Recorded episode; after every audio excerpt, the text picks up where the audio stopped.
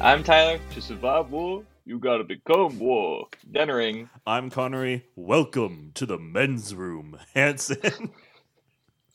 And I'm Cutter. There are some things that men were not meant to splice white. Just a few things. It's just a tiny bit. It's a small portion. Not a cow. What, what's a cow have in the in the lab? I like that a lot. Some mutant cow. It's like multiple udders or something. I don't remember. Well, I remember this movie very well. It's hard to forget. And this is The Friendchise, a podcast where friends get together, talk about movie franchises. Today, we leave the little town of... Oh my god, I need to, like, look everything up again. I thought you don't forget the movie. Yeah, I don't. What was it called again? Gremlins two? New York City. No! The town! Not New York City! Okay, okay, okay. Today, we leave Kingston Falls in the state of... I don't know... It's probably anywhere right next to wherever U S A. Hill, yeah, anywhere U S A, right next to Hill Valley. It could also be Hill Valley in a different dimension. Yeah. And we go on to the big city, the Big Apple. Chinatown. New York City, Chinatown. Is the whole thing China? Like, where is the giant building? I think the giant building is somewhere in downtown. Downtown Manhattan. and then, and then he, he wants to just annihilate Chinatown for some reason. Yeah, well, for money. Yeah, developers. He's a Trump-like figure. Very much. Do you think but they yeah, here we to are. Cast Trump, but they're like, he, will, he won't do it for some reason? He won't have an extended, like, supporting role in this movie that's mocking him? Yeah. I don't know why he won't do it. What does he say in a, in a, uh, Home Alone two? He's just like, the down lobby's the, that way or something. Down the, where the lobby... It's that way. Something to the left. You little dick, uh, get out of my way. And he pushes him down. Anyways, this isn't already cursed at all. Uh, we are covering Gremlins two, the new batch today. Follow-up from Gremlins. And joining us again is Cutter White. Thanks for having me back on the podcast. Someone Connery has dubbed the Gremlinologist. Yeah. Yeah, I saw that on social media, like and it? I have questions. Did I? I didn't go to enough university for this title. Oh. So your title is plagiarized? I don't understand. You you don't think you deserve I'm a, it? I'm a gremlinologist candidate. Cutter, you should have been a. You should have been Cutter, Doctor Catheter, and White. Oh no! God, gross. Oh no! He's a gremlinologist, basically. He is. We want freedom. I called that one the Fraser Gremlin. Yeah, I was trying to figure out who that guy was. He sounded Australian. But before we talk about Gremlins two, the new batch, a uh, very peculiar sequel. Yeah. That explores the very meaning of what it is to be a sequel. Oh, I was going to say explores the very meaning to be in New York City, because I feel like that's all it really wants to talk about. The very meaning of Christmas. Just kidding, Christmas is over. Done. Gremlins two, no mention of Christmas. Mm-hmm. We have to do our usual segment of What's New? What's New? What's New is just our recent explorations in movies, uh, video games, books. I always want to put books earlier, but I'm like, do any of our do any of us read? Well, some people do. Reads. Some of our guests I do. T- I had t- I start a lot of books. I'm currently... Yeah, I got a couple going. That's good. On the burners. Um, yeah. Any new music as well. Connery, what's new with you? Uh, what's new with me? I've been playing this video game called Tales of Arise because I'm just desperately waiting for February to start, and just whatever can carry me through is going to do it. And yeah, it's a...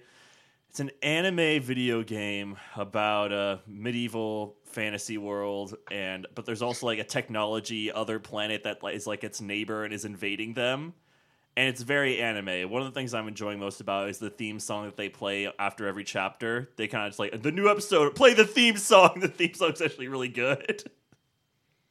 There's a bunch of good theme songs, or it's it, the same theme song? It had one theme song for a really long time, and then I got to the point where I was like, okay, the game's over, I beat the last, like, big bad guy, now what? like roll credits, and then it started up with a new theme song. And I was like, "Oh, season two's coming now!" So I'm basically in season two of this anime video game now, where we got to get to space to like fight the bad guys. Oh wow! So it really feels like it's like over. Yeah, like it, it literally feels like it's it's over after the first part, and they're like season two, and I'm like, "Oh, what? How fun!" It's like a new theme song, new animation. I'm like, "Oh wow, this is pretty great." And it follows like the format, I feel like, of most anime seasons. Like the second theme song is much more second season theme song is much more like sad than like the first season one. But you know, it's been pretty cool. It's basically like Devil May Cry combat meets like R P G, action R P G stuff. So it's pretty cool. You're just building combos and like doing crazy stunts.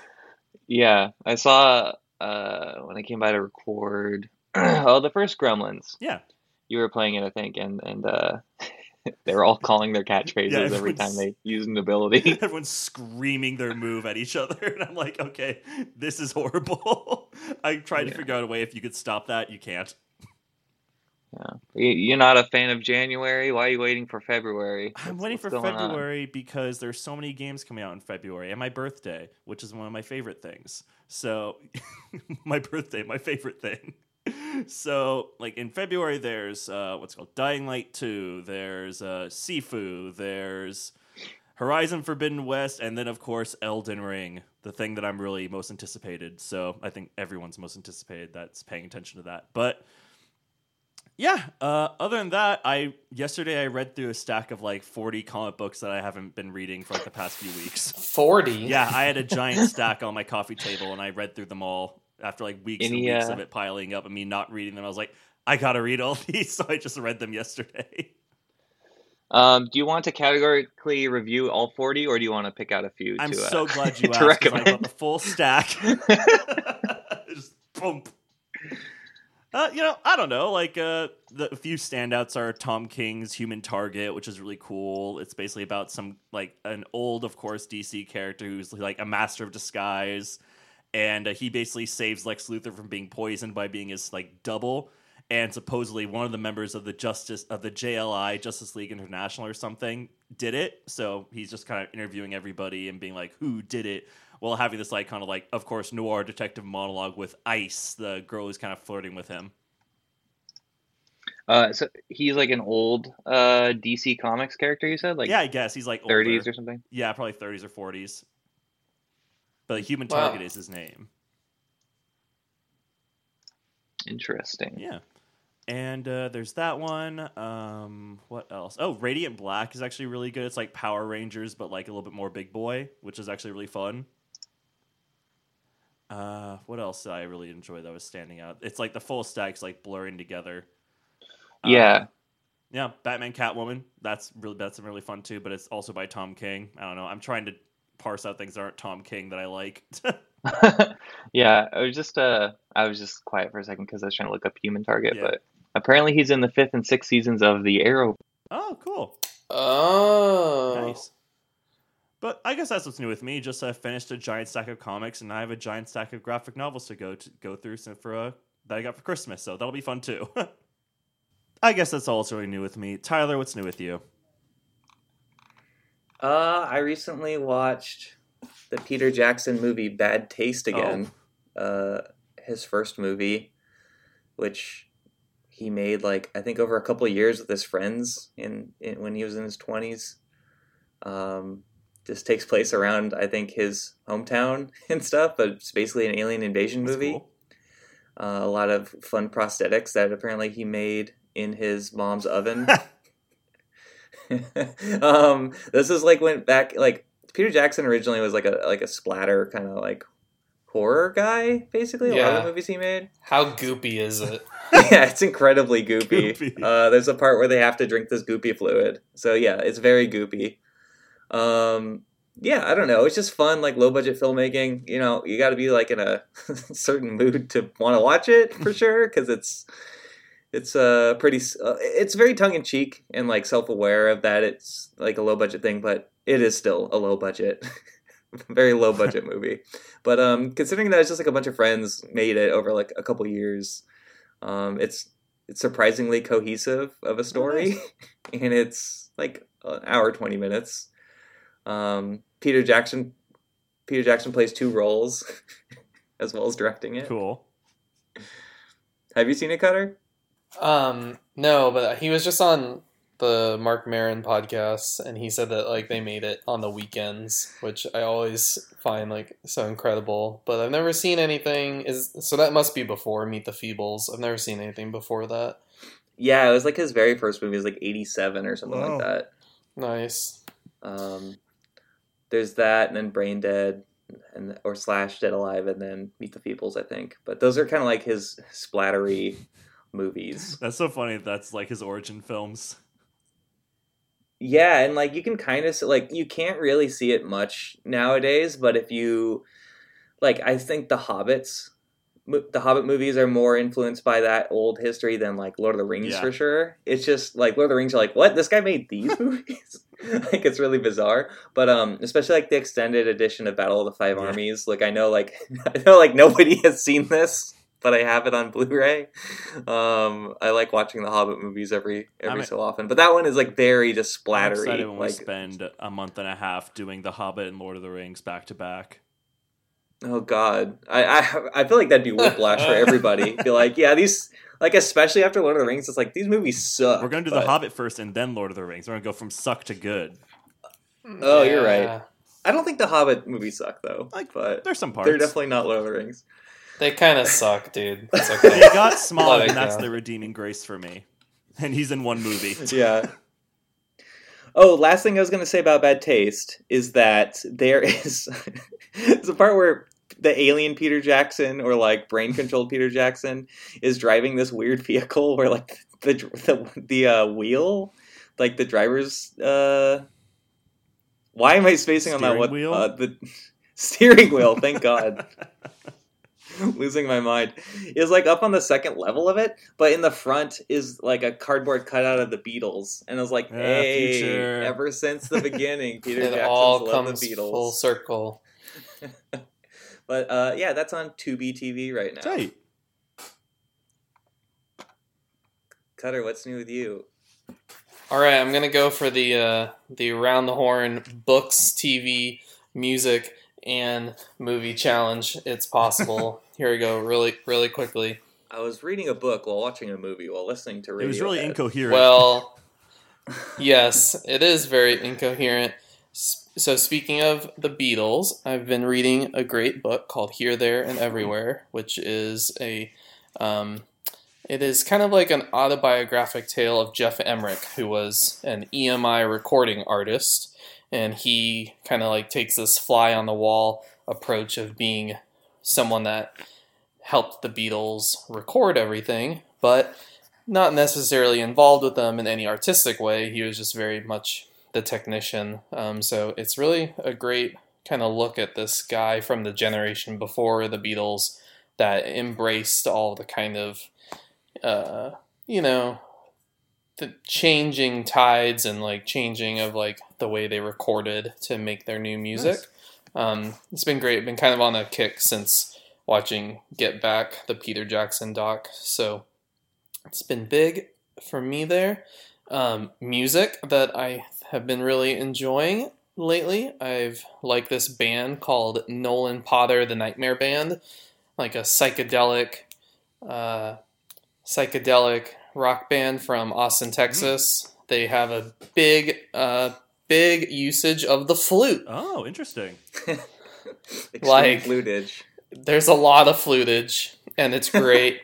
If you like King Gizzard and the Lizard Wizard, but the songs with the flute, or Jeff or Jethro Tull, it's kind of like in that territory.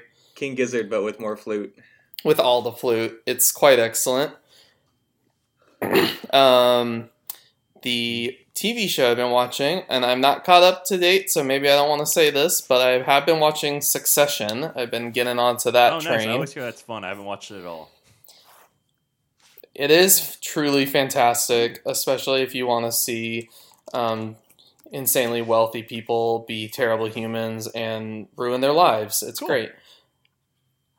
Um, season three just finished on H B O, and I know everyone's been raving about it for years. I've slowly been watching it here and there and really been enjoying it. Nice, lately. Good. I haven't I haven't watched any of it. I just read that recent New Yorker article about Jeremy Strong being like incredibly method, but like beyond the point of method. There's always I one. I feel like people Which, uh, huh? people from Succession would fit in very well to both Gremlins two and the real world, and it's great. um yeah I mean, maybe I'll check it out at some point. There's also like I, maybe it's just not my territory to to like the kind of thing I would be Tell into, because there's people. also another uh, there was a meme on Twitter that was just like everyone talking about a certain part of Succession, and the image always looks like this, and then it's just like a stock photo of people working in an office. No. And I'm like, yeah, this doesn't look very interesting to me. Like, I know, I'm sure it's great, but just like, it's all business stuff, right? Like, I know I'm very being very reductive, but like, it's it's a family drama with like a lot of... Is it mostly about uh, buying for a father's love or something?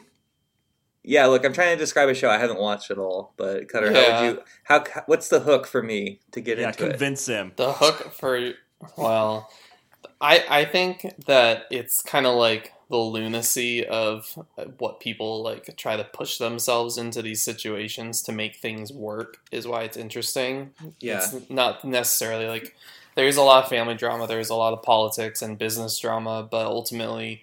it's about these people that are just like kind of vying for their own self-worth and attention, even though none of them truly have it. They've just inherited it mm. from someone that did work very hard. So I think it's a really interesting thing to like look at a generation and like the plight of people that like grew up post-boomer, like what they are trying to do for themselves. The plight of the wealthy. Oh, it gets me every the post-boomer time. Wealthy. And then um, the last thing I wanted to mention, I have watched the new Guillermo del Toro, Nightmare oh, Alley. Is it good? It is truly fantastic, yes. And I love it. And um, he is like absolutely at the top of his craft right now. Mm. And I think doing this kind of, you know, it's a remake of a forties noir.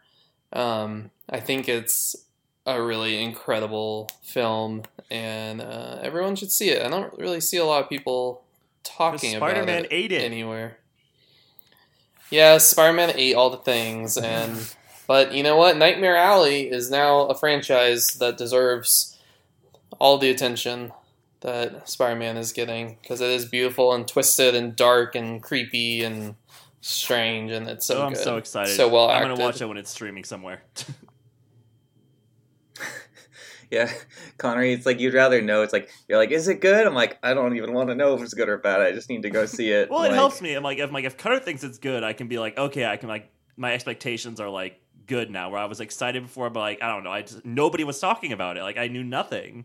Yeah, truly no one. I mean, also, yeah, it came out around the same time the as same Spider-Man week. And then also, like, Omicron. So it's just, like, that's my reason that I haven't seen it yet. Yeah. It's like, I don't know if I want to spend two and a half hours in a theater right now, but like I definitely need to see it. But well, let's put it this way: if you go, you probably will be the only one sitting in that theater by yourself. But, yeah, I guess you're right.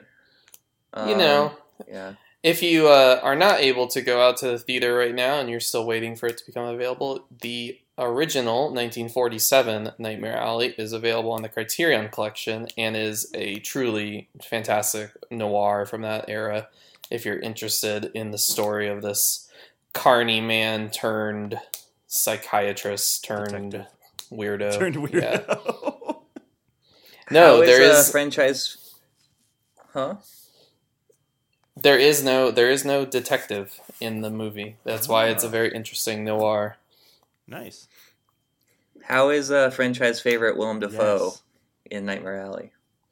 Dafoe is great. He is pretty much the like antagonist of the first part of the movie oh, of when he's part of the carnival, and he's truly like he's got that grifter carny like big energy. You know, he kind of can like he kind of can control a room at like even with the silliest of content. He kind of like is that captivating, and he He really gets to just do what he wants in his scenes. It's great. Remember he gave that big speech in the lighthouse and how good he was in that? Yes, he's a little more grounded than in The Lighthouse in this one. Yeah, but I, I, it's I great. Saw, that's one of my favorite speeches he's ever. I was like, shit, that was great. That's a four-minute speech. He screams at Robert. That's awesome. Shooting flecks of spit yeah, everywhere. It's good. He basically does the same thing to Acting. Spider-Man. Um. Well, cool. Uh, that yeah, Nightmare Alley in theaters and Nightmare Alley, the original, on Criterion Channel. And Succession on H B O uh, Max. Tyler on the podcast. I guess just to round it out real quick before we get into Gremlins two, because it also relates. Uh, I watched The Campaign on H B O Max a little while ago. It's a that Jay Roach comedy from uh, like eight years ago with Will Ferrell and Zach Galifianakis. Kind of like when Zach Galifianakis was in a lot of movies. Oh, I remember that. I saw that movie. Um, yes, I know what you're talking about.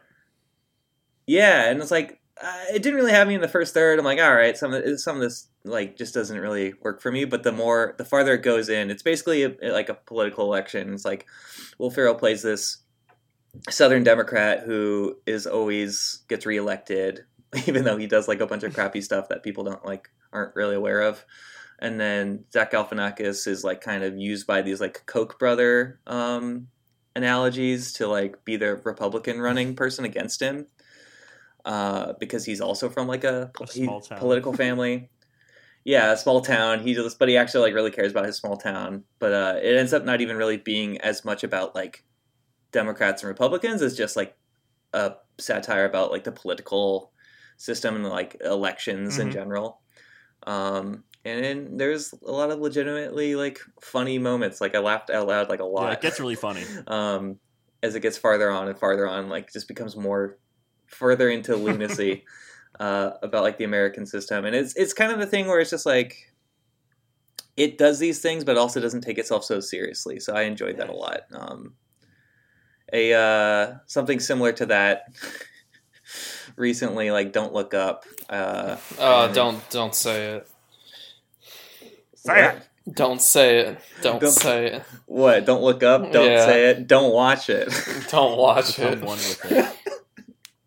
That's all I'll say. Um, Save your brain cells. Is that like the newest movie Jennifer Lawrence has been in? She's been kind of chilling for a little bit. Yeah, she has. Well, she I think she's spending time on her personal life, and she got That's married, right. and she's about to oh, have a right, kid, I yeah. think. Um, yeah, because I think it might be one of her first things since yeah. Mother. Like she was like, ago. I need a break after Mother. But then, yeah, but then you're like, oh, I haven't seen her in a while. And then like I'm like, oh, let me like look up her Wikipedia and stuff. And it's like, she is... thirty-one. I'm just like, Jesus, like even if she's gone for three years, she like just started so yeah. young, and she was she's just uh, like, a, like was a, a star big, well, she's a big deal, so like when she's gone you kind of feel that she's gone. Yeah, but anyways, I was tr- I was gonna segue from The Campaign to Gremlins two, but you know you know what movie uh J Law's not in? Gremlins two. What's that? Gremlins two, the new oh match. Great. That's my transition now. um Cutter, what's your personal history with this movie as opposed to the first one? Oh, boy. Um, Gremlins two, my connection is that I always have seen it immediately after Gremlins one. Oh, to wow. the point where someone always is like, hey, you know, there's a sequel. I think that's the first time I saw it with a friend in college. We watched Gremlins one, and they immediately whipped out number two. And like, are you ready? And I was like, wait, there's more? Fuck, like, ready? I'm not ready. So... Oh, trust me, there's more. So you've had like a oh, there's like more. four-hour experience now that you know Gremlin two exists, like watching these. I think, yes, and I do think that Gremlins two, and then I have been to the like Gremlins double feature like many years ago at the New Bev before the two together, and yes, I do think number two uh, kind of like excels immediately after the other one, because it's just like this slow decay into like insanity. Insanity. Yeah, this is definitely, yeah, that makes total sense, because it's like, oh, if I watch this right after the last one, it would, I would still be in that vibe or whatever, but then I took a few days off in between watching them, and this one at points was like, oh my god, what is happening? Yes. It's just getting more and more, like, it, it's like to the point where it feels like it hates the audience. The audience. It's like, look at these Gremlins. Look, they at have these a moment where they're doing a review of Gremlins one happening in the movie, and the Gremlins attack the critic. Yeah. Like, who? What? What's going on, guys? Yeah, Leonard Maltin. That's because he gave the first Gremlins a bad review. He's basically reading his own oh. review in that scene, and then he gets attacked by Gremlins. That's a lot, but that's that's jumping ahead a little too much. But yeah, Cutter, you've just seen yeah. you've seen this a bunch, like back to back. I've always seen it very closely, and this time I rewatched it, uh, but I did take a couple days away from our recent viewing of Gremlins one, mm-hmm. and, um, you know, I do enjoy this movie a good bit. I think it's a lot of fun, and the creativity is just, like, off the charts, but it is so outlandish. Um, yeah. Before we started recording, I had sent Connery the really great Key and Peele sketch, where they talk about the creation of Gremlins two. And um, it, I don't know if you've seen that. Have you seen that, Tyler? No. It's really good. It's a good bit. I laughed. It, yeah, it, everyone's got to search this, just Key and Peele Gremlins two. But basically, they sit in a boardroom, and they all go around the table and say the most outlandish idea they have for a gremlin.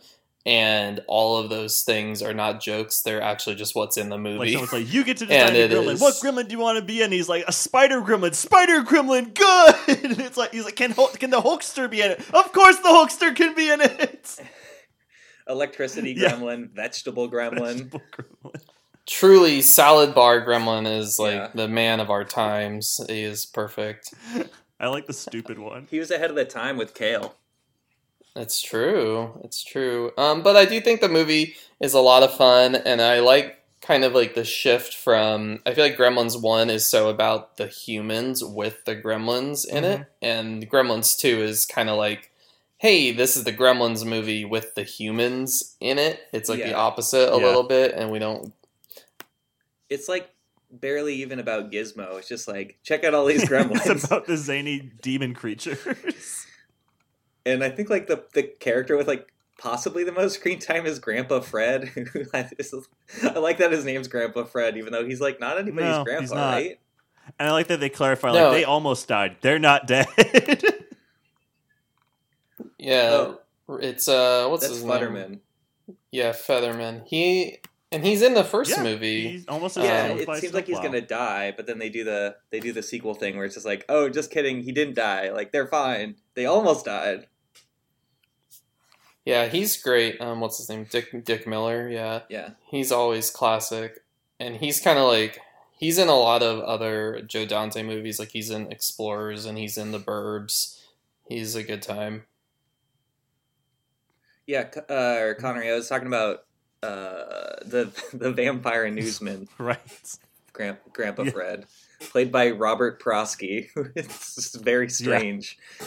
that, like, after seeing something like Thief, where he's just, like, incredibly intense and mm-hmm. scary, and then seeing him as, like, a, a Dracula grandpa, like, it's pretty That great. Was pretty funny. He just wants to be a news anchor so bad. uh, that that yeah. whole thing was... This whole movie's confusing to me. I, I felt a lot of things watching it from, like, this is fun to, like, I really need to turn this movie off.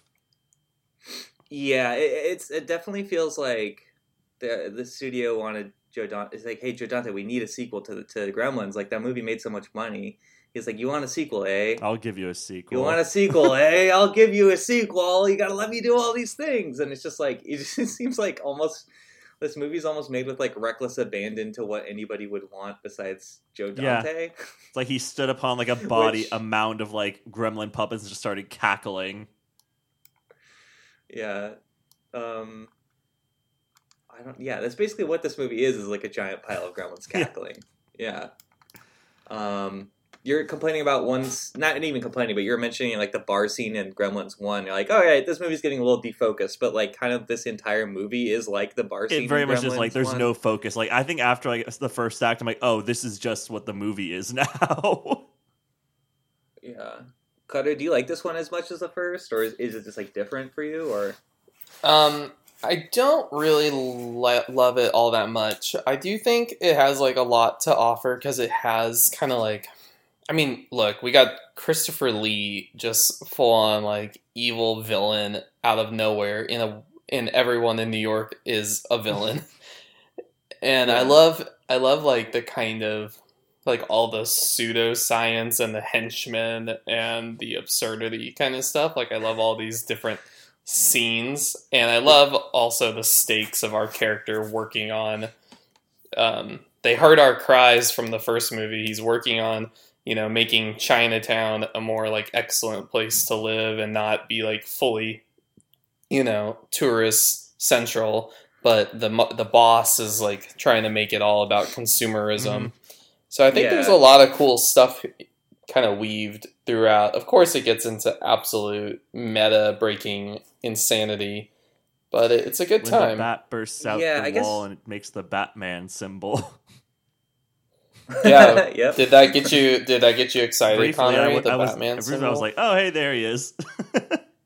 Connery, the year before Tim Burton's Batman. Really? Oh, that's mm-hmm. fun. Oh wait, no, I think I'm wrong. This came out in ninety, didn't it? Yeah. Yes, because I'm like, that's the yeah. exact Batman oh, logo God. With Tim Burton. I'm wrong. I'm wrong. Yeah, Batman's eighty-nine, yeah. right? Yeah. Um, Um, yeah, the way this movie goes about its themes, did I, I didn't really even put it together till right now, but uh, I feel like Sorry to Bother You has got to be in, inspired by Gremlins two to some degree, right? Because there's like a lot of discussion of ca- like capitalism and, and business in, in both movies that are like, it's like a satire on uh, American business, corporate culture and everything. Yeah. And, uh, millionaires and using, I mean, they don't really go into detail in this movie about like using the middle class, but there's just like like land developers and stuff like that, as well as uh prosthetics and puppets puppetry um and it Sorry to Bother You just kind of has this like chaotic energy that this movie also has, uh and both kind of get their points across in very uh unfocused ways, I would say. Well, yeah, I think around the same time, like, you're in Sorry to Bother You and you're discovering the the Emerald Centaur room and wondering, like, what's going on, is about the same time the movie in this one, you know, it has the, the reel break and all of a sudden the whole thing melts and you're back in a movie theater with someone complaining. That moment yeah. for me was when the Gremlins started singing New York, New York. Dun, dun, dun, dun, dun, dun. Start spreading the news. Wait, it's not start spreading. I thought it was going to be start spreading the news, but it wasn't, and I was kind of sad. Um, yeah, it's always funny when that song's in movies now, because I always forget that it's it's like more recent than you think. No, really? Because isn't it an original song for like the Martin Scorsese movie? I don't know. New York, New York. Yeah, because it feels like it feels like a thirties song or something.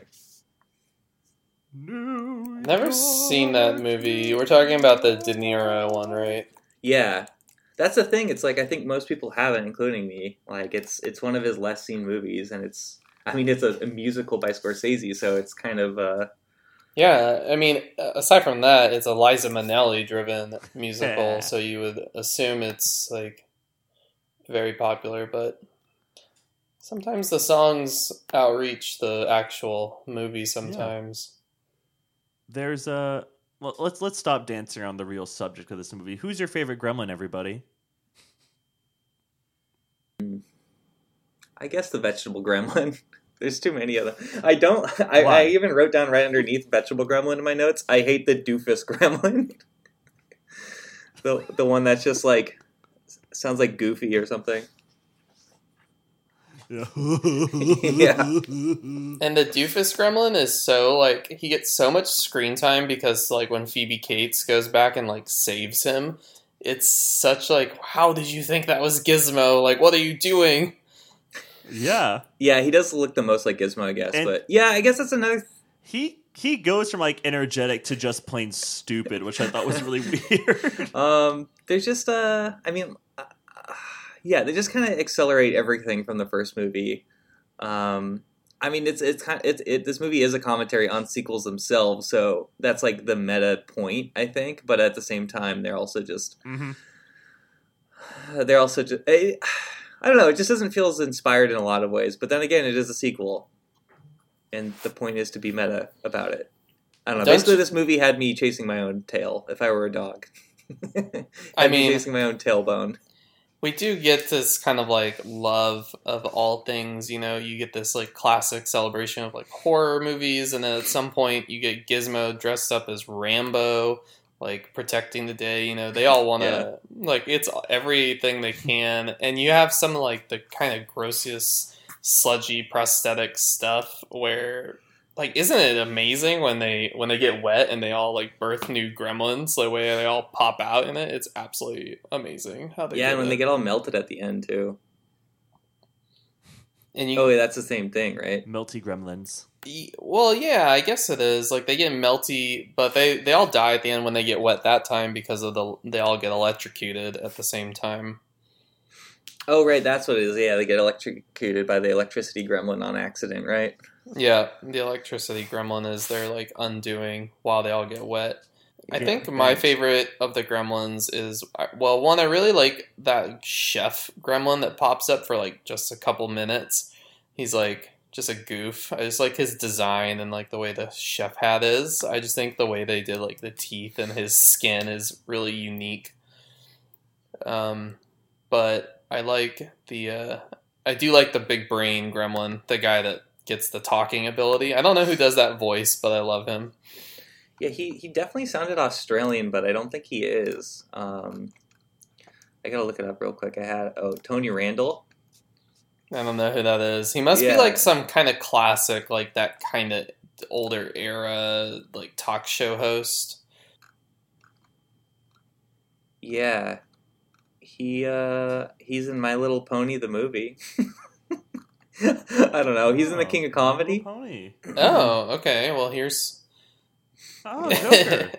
As himself, well... actually. So that does make sense if he's like, yeah, an announcer. This is something I should have looked up before, but I think this movie just put me off from doing more research. How did you guys watch so the movie?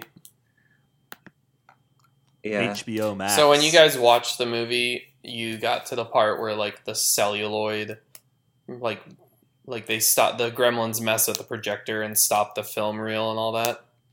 Celluloid yeah, what? Yeah, which I guess uh, the V H S oh, home release of this was different. Where yes, that's what like, I yeah. that's what I wanted to mention is like so I grew up with like the V H S and the V H S is like they so when you watch it now on H B O Max or if you get to see it in a theater the the gremlins interrupt the projection, they melt it, and then someone comes running out and they talk to like the theater attendee and then they go and get uh, Hulk Hogan to save the day. But when you watch a V H S, it's like full on the V H S and like it gets all fuzzy and like interrupted like the old V H S tapes. And then it's like a dad is at a Blockbuster and he's like yelling at the Blockbuster employee to like return his tape. Like the, the quality didn't rewind and they get into that. So it's like a totally different kind of circumstance. But eventually there's Hulk Hogan again. Yes.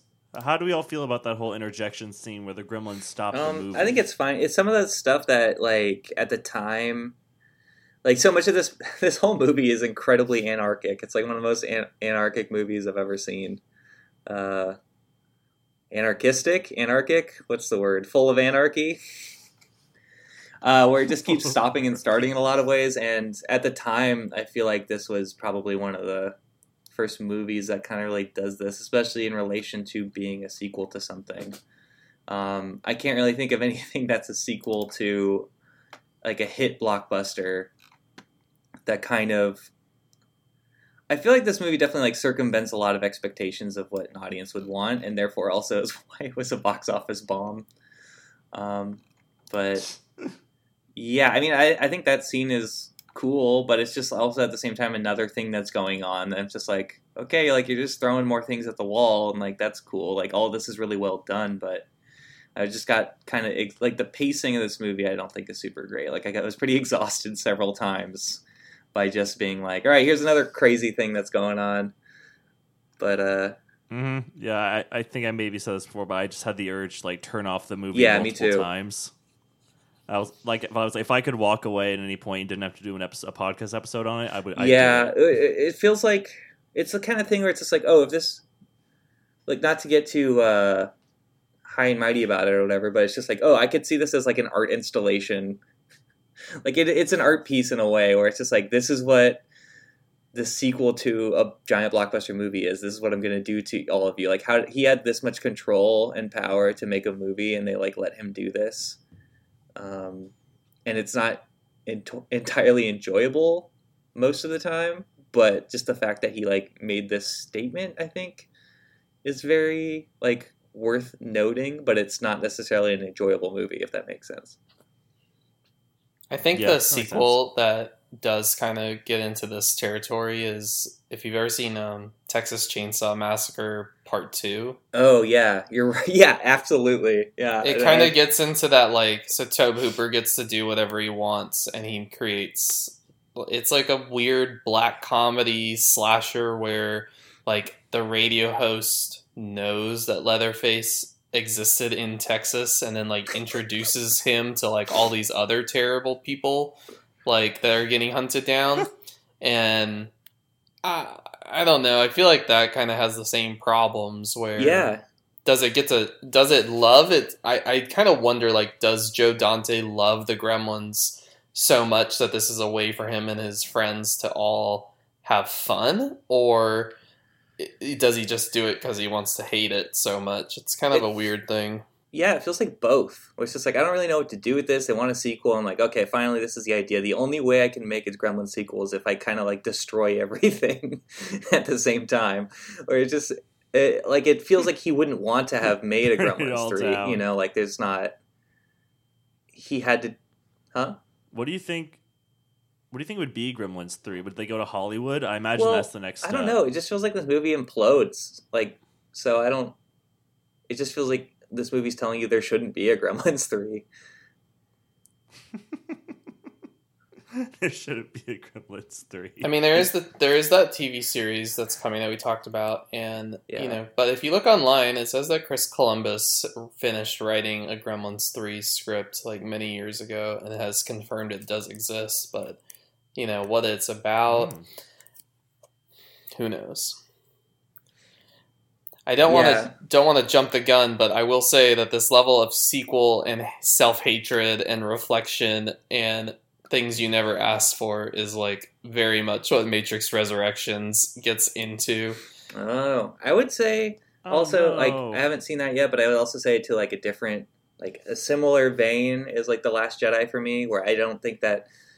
That's a movie where I, I don't think this, I don't believe this at all, but several people are like, ugh, like, hate Star Wars. Like, just, but it, what I really enjoyed about that movie, seeing it in theaters, especially the first time, is, like, subverting a lot of expectations of what the audience expects to happen in a Star Wars movie and doing something different.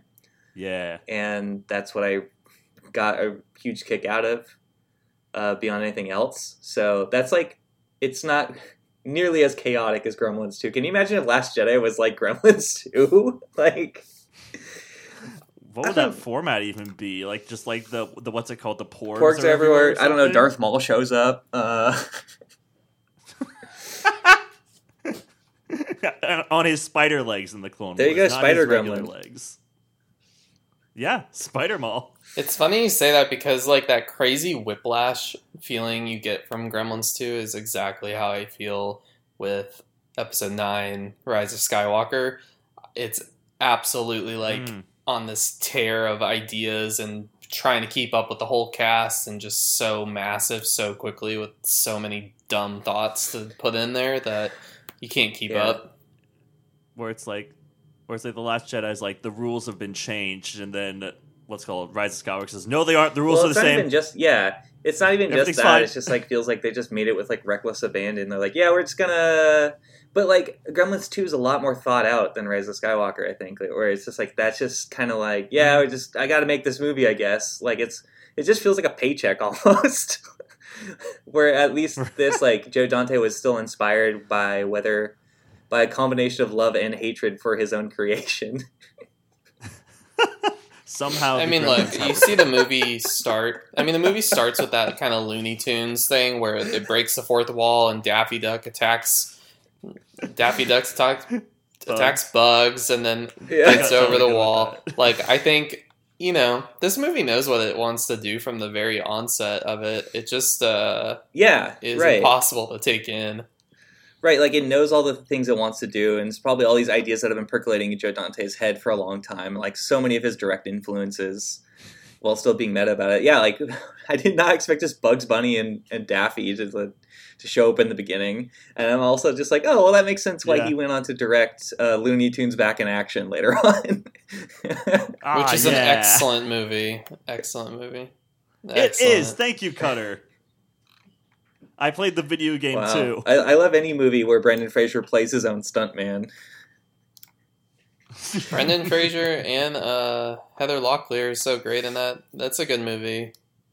Mm-hmm. Yeah, I uh, will have to cover it somehow, some way, some point in time. It's our podcast. Uh, we do whatever we want. Yeah. Somehow Joe Dante's returned. You really got me, Connery, with the... Uh, this is basically what this movie is like. Somehow the Gremlins have returned, except it actually is fine, as opposed to like, oh, let's bring Palpatine. Like, yeah. It's like they made nine Gremlins movie, and somehow Stripe was like in two of them, and then they brought him back in the ninth one. Yeah, somehow Stripe has returned. He's like a different Stripe, though. He's like this weird, like black and white skunk Stripe. I like him, his design a lot in this. Yeah, it's it. Yeah, they give the Gremlins more personalities, even like in their gizmo He actually has forms. Like a spike, spike Mogwai thing. And, um, yeah, mm-hmm. I didn't like the other Mogwai in this. Like that's my like, that's my personal preference. It's like, oh, I liked all of them being like Gizmo, and they're just like chumming around and playing Donkey Kong and like goofing off. But in this one, like all the other Mogwai are like basically already bad. Besides, besides uh, Gizmo. Yeah. That may be like Gizmo is so much evil inside of him.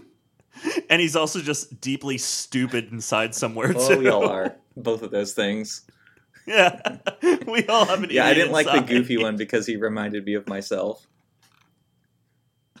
Dark reflection. He's basically like the Jar Jar Gremlin. G- giggling.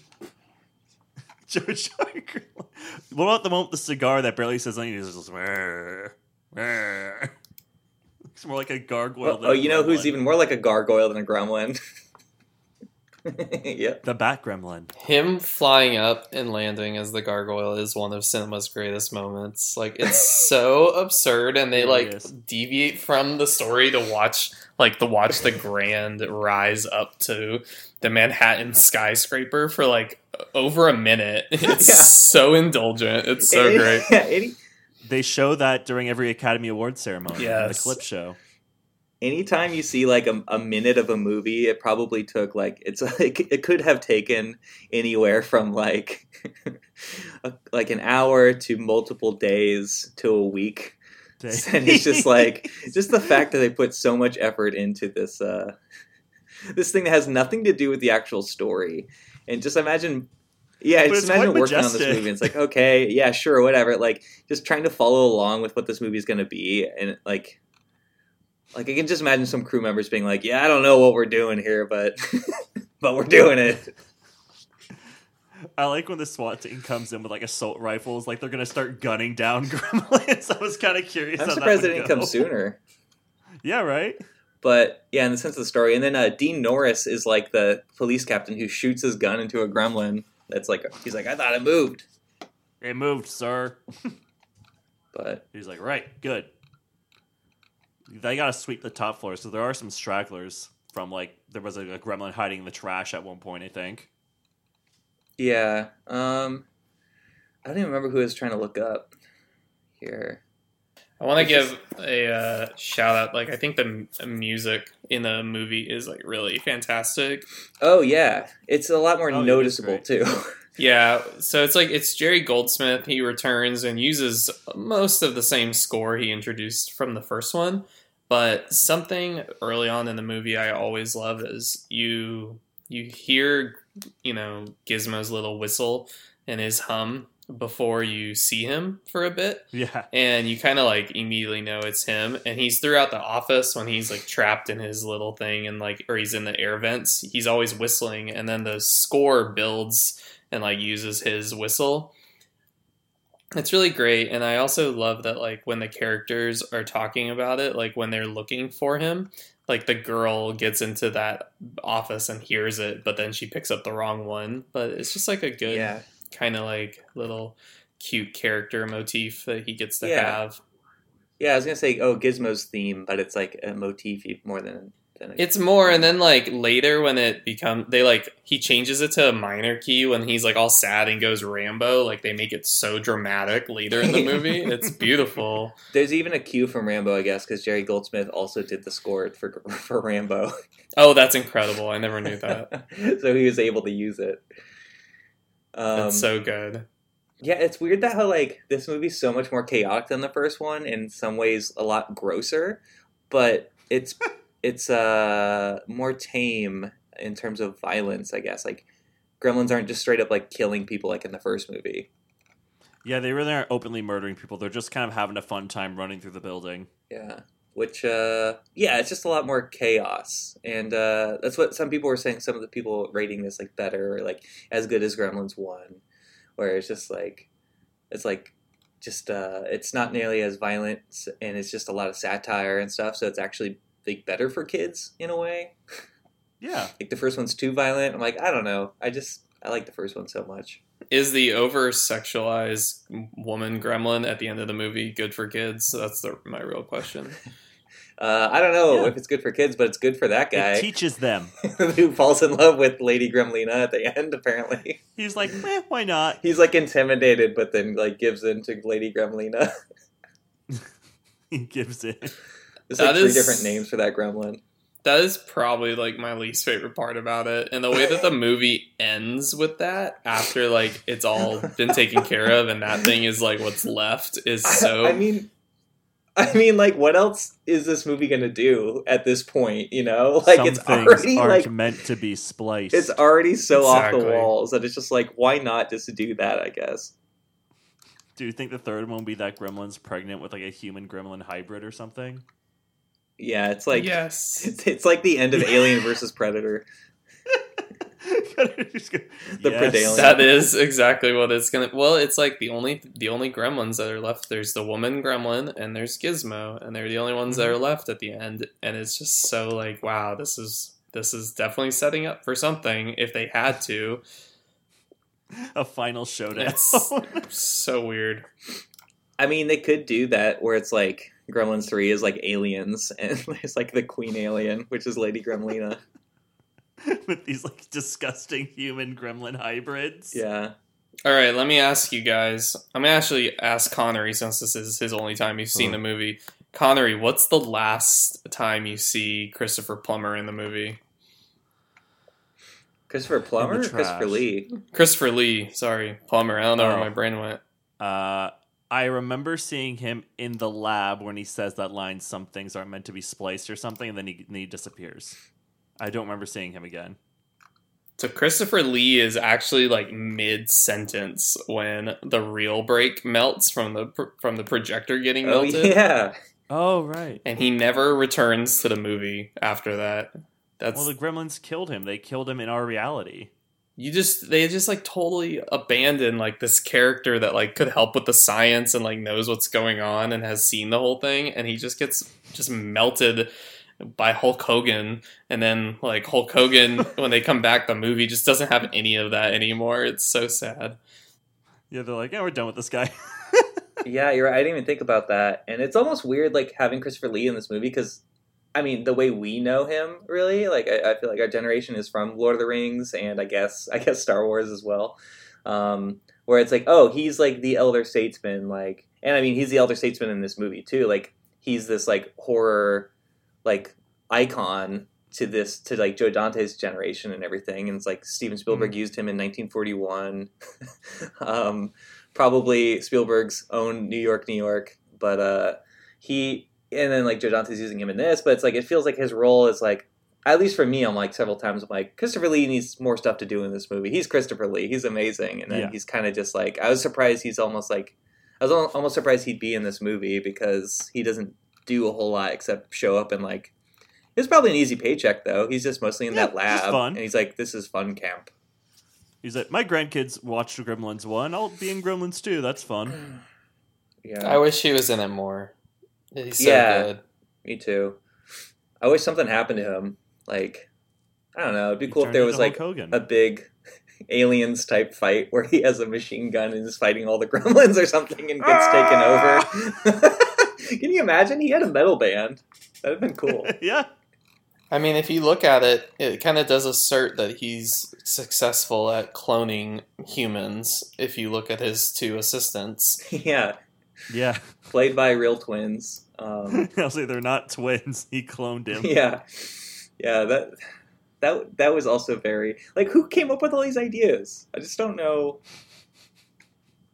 I don't know where this comes Everyone from. Gave themselves concussion and wrote the movie. Yeah, Joe Dante's a mad genius himself. He is. It's great.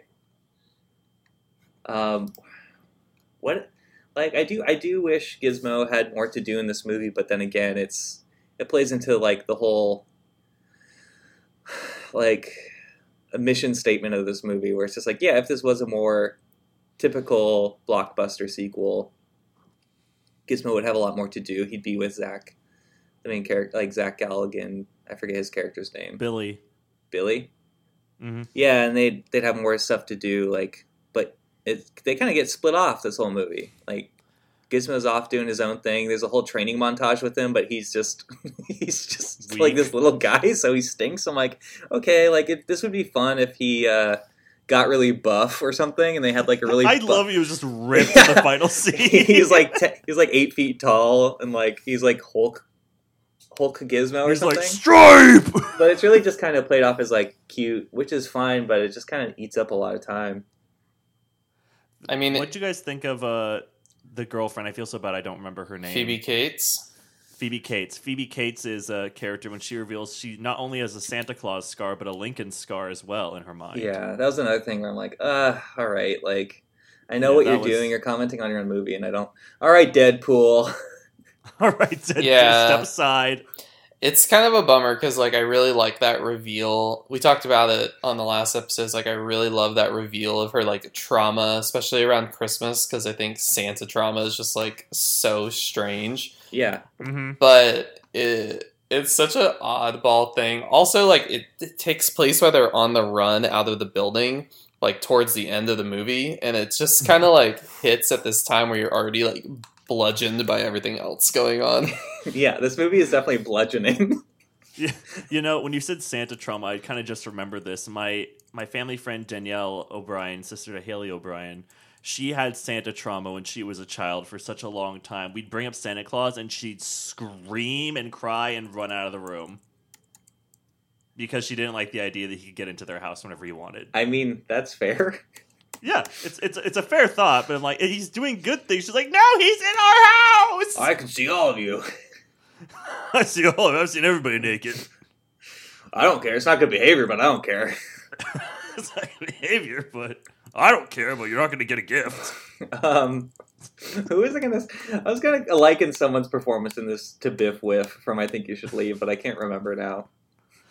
Uh, is it the grandpa? Is it uh, Biff Whiff?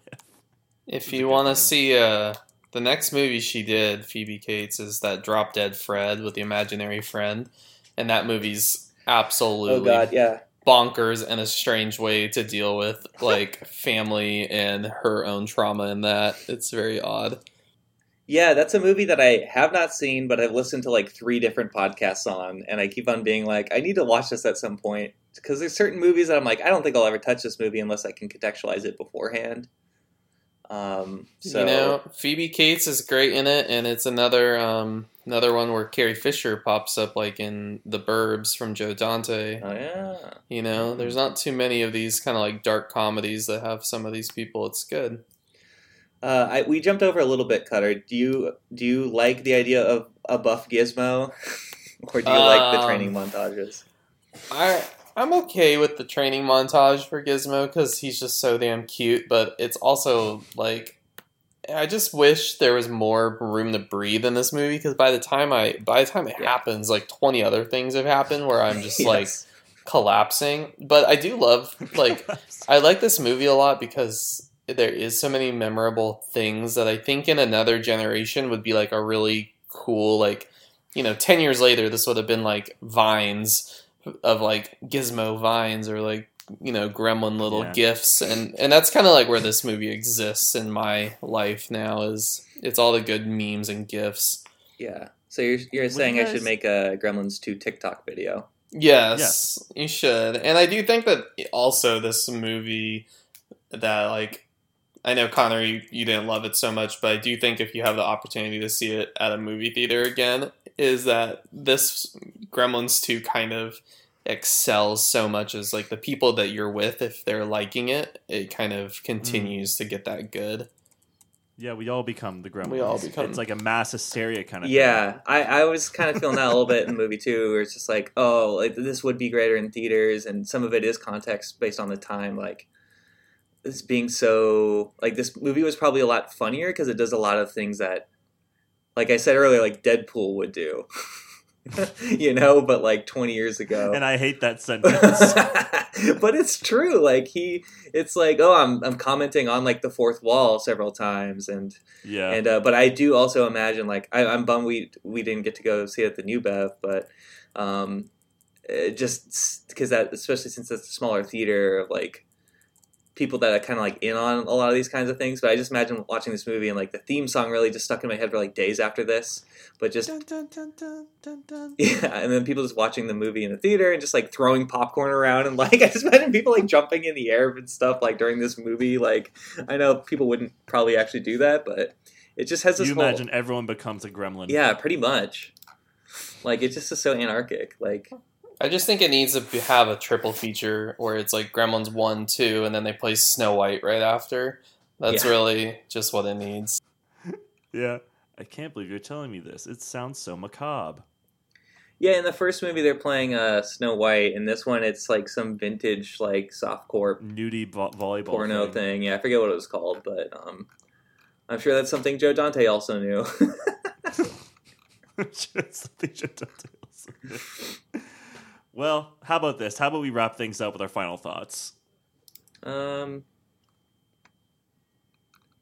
Hmm. Do you think Joker stole the scene in Gremlins two where Big Brain Gremlin shoots the guy on the T V show? Yes. Uh, Joker is a... That whole movie's a thief about something in general, so... I Todd mean, they, I think they both stole it from Network. It's like that I'm mad as hell, I'm not going to take it anymore. Like, bam, you're out of here kind of thing. Ooh, you know, I will say Gremlins two is a better uh, homage to Network than Don't Look Up. Yes. And Joker. Take that. Um, Cutter, is there anything specifically you want to talk about in this movie before we kind of, like, wrap it up more? Or? No, I... um. Uh, I do think that it kind of is one of those things you do have to just experience and see with your friends, and um, it makes me happy every day that I don't partake in giant corporate life, and yes, I can me too. just appreciate the movie life and the weirdness of the efforts everyone put into this insane sequel. The whispered conversations in overcrowded hallways. Yes. The cardboard scenes, the painted scenes, the sound here. The early morning madness, the magic in the making. What is this? Are you? Are you? Everything's as if you never said goodbye. Are you in, uh, sending an incantation right now? What are you singing? Yeah, I'm cursing someone. No, that's from Sunset Boulevard, the musical. Oh, okay, cool. um, yeah, I guess I didn't talk about the set design at all in this movie, but it's all like I don't like it, but I mean it's really well done. But just compared to like the first one's like this idyllic, you know.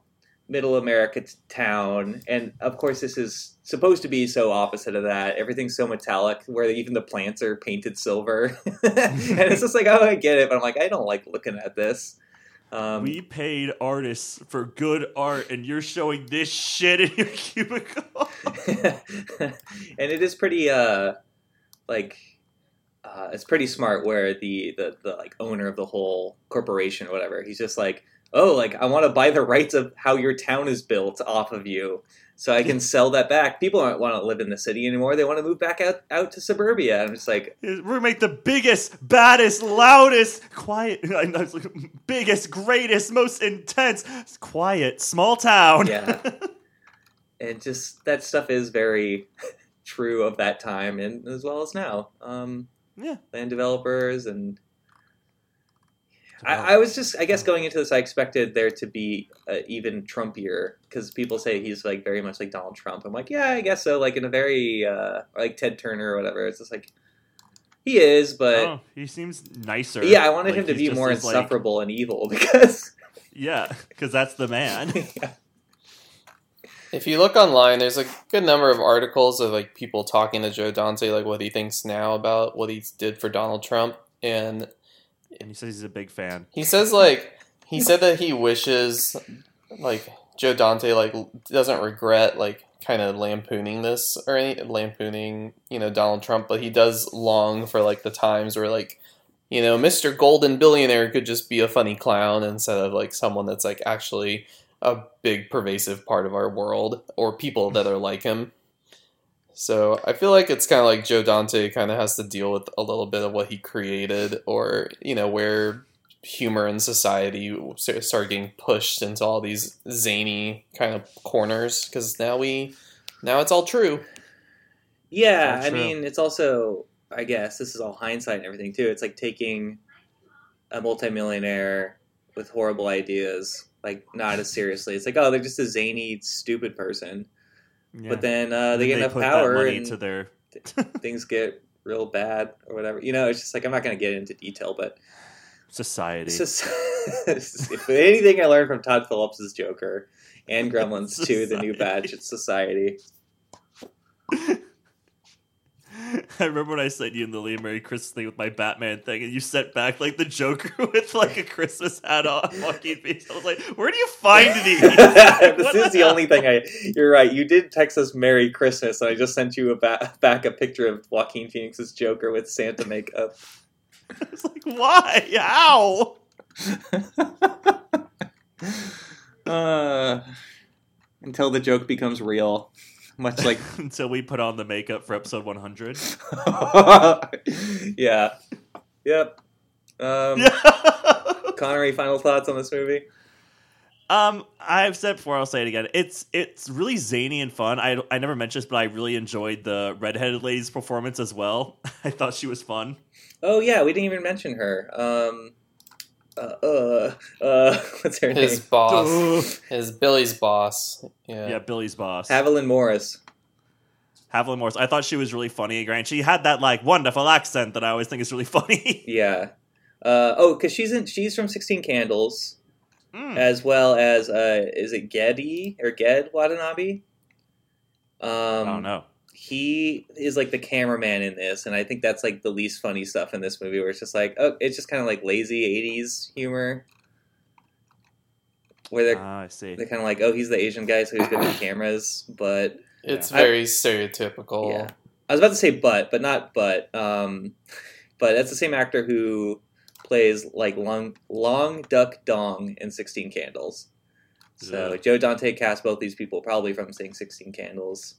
Um, but yeah, I, that's a movie I haven't seen, I think in part because of that character. Um, yeah, you know, bad stereotypes, bad, bad. Um, but yeah, I guess that my final thoughts are, you know, it's good up to a point, and that and there were several points where I was like, I kind of want to walk away now. Yes. Uh, the gizmo construction and everything, like its movement of the puppet is really good. Like, it feels a lot more lifelike, mm-hmm. I think. Yeah. Um, yeah, you actually get, like, head-to-toe walking shots, and you get that little great one where he dances outside of the cage when they first take him out in the lab. Yeah, I think that was one of the hardest scenes to film, because it just, like, took forever. Um, and uh, his eyes are just so expressive. Like, the eye... eye uh, what are those called? Eyelids. I really have a lack for like basic words sometimes. Um, words are hard. Words are hard. Quote the Friendchise. Speak no good easy sometimes. But uh, just the way he like blinks and everything, it just feels a lot more uh, detailed and emotive. So I like that a mm. lot.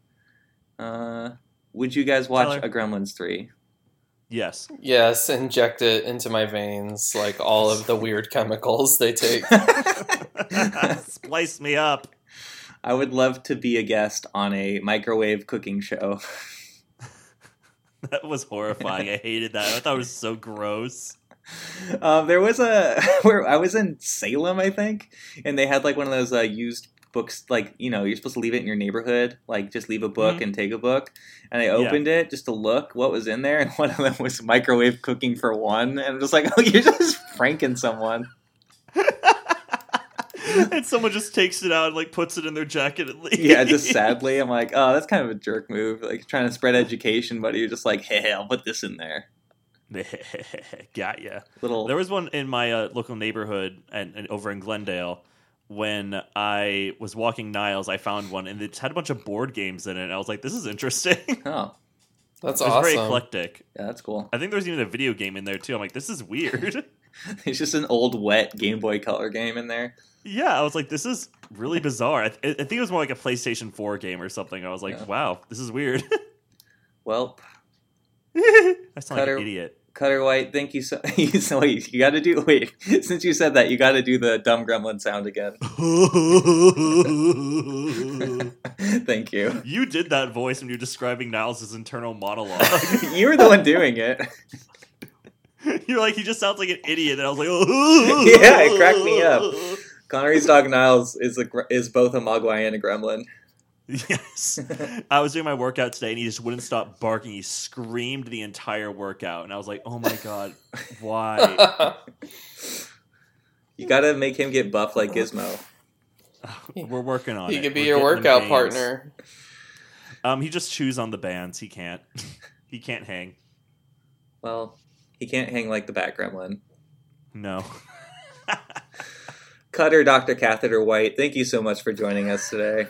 Thanks for having me. Thanks for letting me be the person that gets to break the rules of a different guest for each part of the franchise. Yeah, that's your that's your yeah. role. You're the uh, you're the rule breaker. rule breaker. Oh, great! That's great. Local bad boy Cutter White rejoins the franchise. We're gonna start calling you that. Local double the feature bad boy. Local bad boy double feature White. That's it. You're right. You're not a gremlinologist anymore. You're a local bad boy. Back with us is Cutter, local bad boy, uh, double feature White. I totally forgot it already. Okay. Anyways, do you have anything to plug before we go?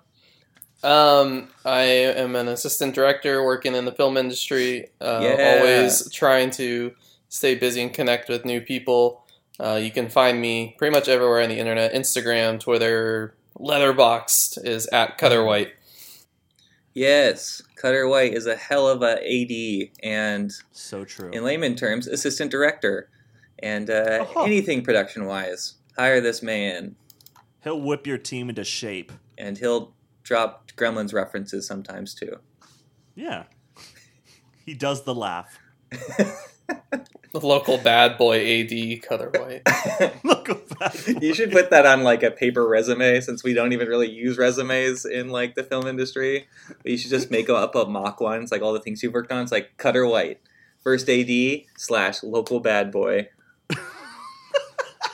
Reoccurring podcast guest. Yeah, that's how local bad boy. That's how you get into the D G A. It's like, oh, we're impressed by that. You can turn in those oh, local bad boy. You can huh? turn in those days.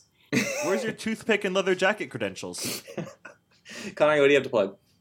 If you enjoy the sound of my voice, you'll also enjoy tabletop role-playing games. You'll probably enjoy Starship Impala.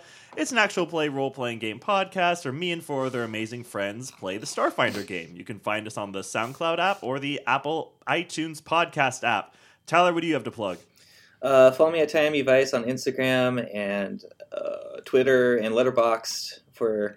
my movie logs, my tweets, all the great things. Any photo shoots I've been doing, I put them on Instagram usually. Uh, follow us at the Friendchise Podcast at gmail dot com. Rather, email us there for any questions, compliments, concerns. Mm. Uh, I always forget the third positive. Crises. Oh, and what should we be doing? We're supposed to be sending in recordings for an upcoming special episode. Thank you, Cutter. Oh, hey, why not blast that out into the world, Tyler? You're a better. We'll see if we can get maybe some guests. You're a better. Or some like listener things. You're a better host and a badder boy than me, Cutter White.